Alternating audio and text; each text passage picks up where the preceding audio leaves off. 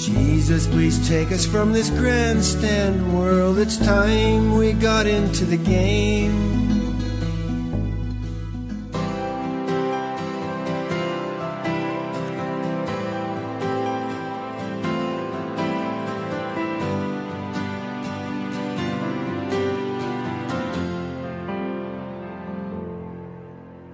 Rejoice, all ye believers, and let your lights appear. The evening is advancing, and darker night is near. The bridegroom is arising, and soon he draweth nigh. Up, watch, and pray, and wrestle. At midnight comes the cry. The watchers on the mountain proclaim the bridegroom near. Go meet him as he cometh with hallelujahs clear. The marriage feast is waiting. The gates wide open stand.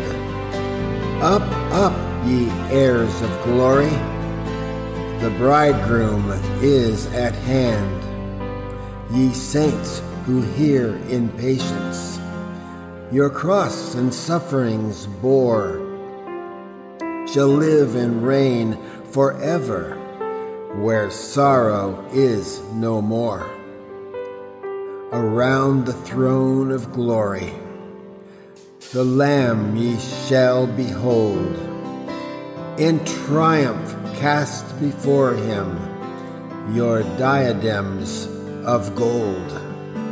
Our hope and expectation, O Jesus, now appear. Arise, thou Son, so longed for, o'er this benighted sphere. With hearts and hands uplifted, we plead, O Lord, to see the day of earth's redemption that brings us unto thee.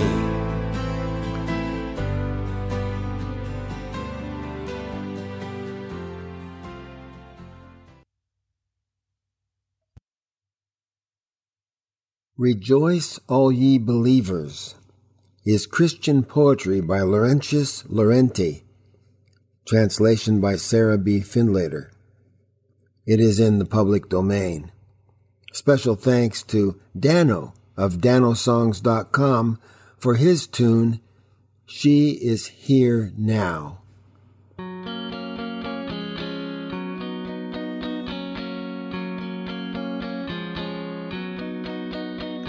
How refreshing to be cleansed, cleansed by the blood of the Lamb. In Christ I am a new creation. The old has passed away. Behold, all things become new. Wash me in the water now, wash me in the water now, wash me clean until I am as white as snow.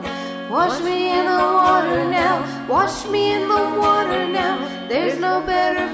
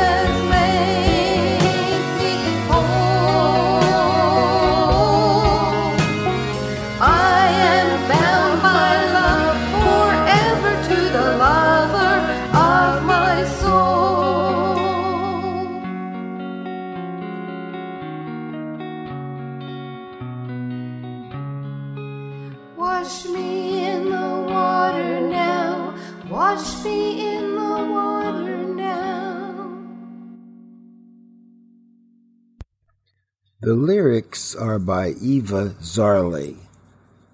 Special thanks to Josh Woodward for his tune Symmetry and the Pocket of Angels, found at joshwoodward.com. Introduction Many years ago, I was a student of a spiritual self-help book known as A Course in Miracles. It consists of a large, intimidating text, a lengthy 365-day workbook, and a short manual for teachers. My mother had given these books to me and invited my wife Linda and me to a group study of the material which lasted a year. At the time, I was blown away by the beautiful Christian language of the course and the profound and applicable teaching with a strong emphasis on forgiveness. After this year-long study, Linda and I decided to teach the course at our house and commenced our own year-long teaching journey going through the material. Later, we were even invited to teach this at a local college as an evening course. I had no idea the course was not biblically correct because I was raised in a New Age environment. Now fast forward to 2002 when Linda passed away from breast cancer. I was living in Idaho and had met Eva on a Christian dating site and had planned to go visit her in Indiana soon.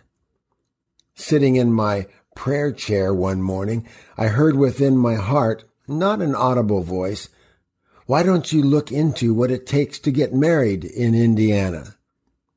What? I asked, puzzled.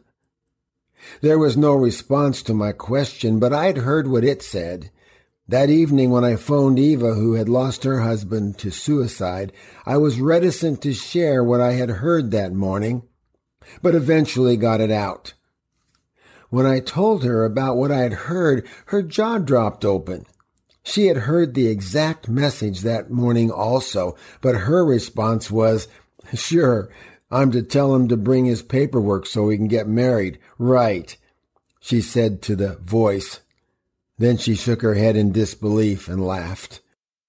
To make a long story short, we didn't get married during my visit. I chickened out. Later, I realized that it was God who was directing us to get married, and I repented of my rebellion. I sold my house in Idaho, journeyed back to Indiana, and we got married and set up our household in a newly purchased RV, which we parked on her friend's property.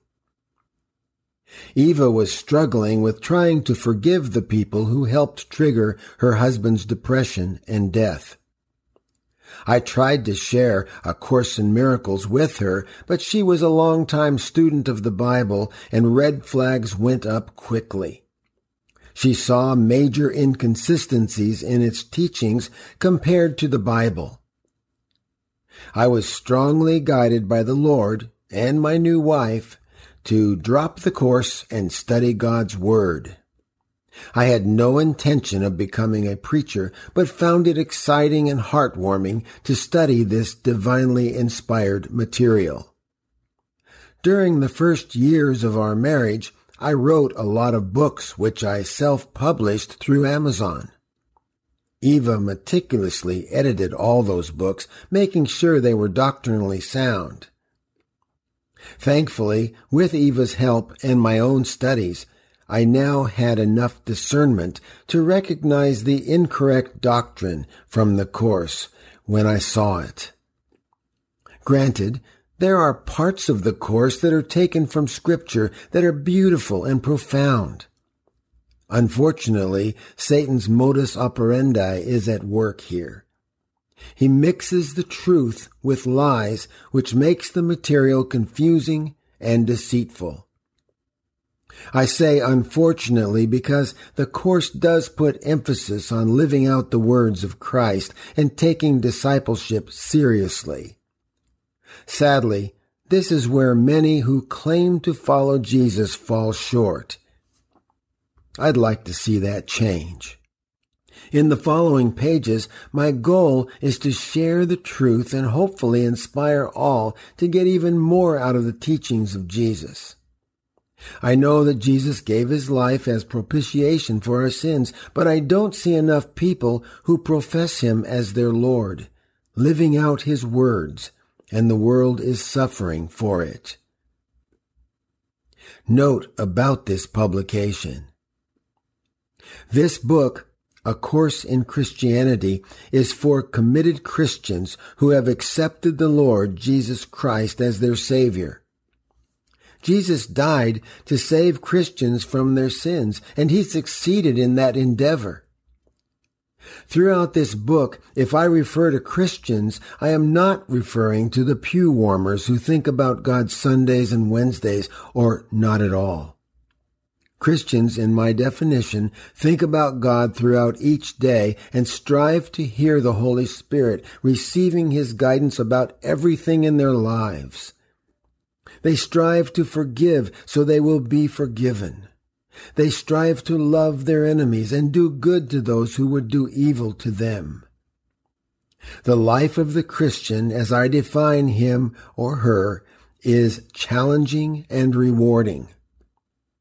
Those Christians who have a working relationship with Jesus Christ or want to have one will get the most from this book. I pray it will be a blessing to you.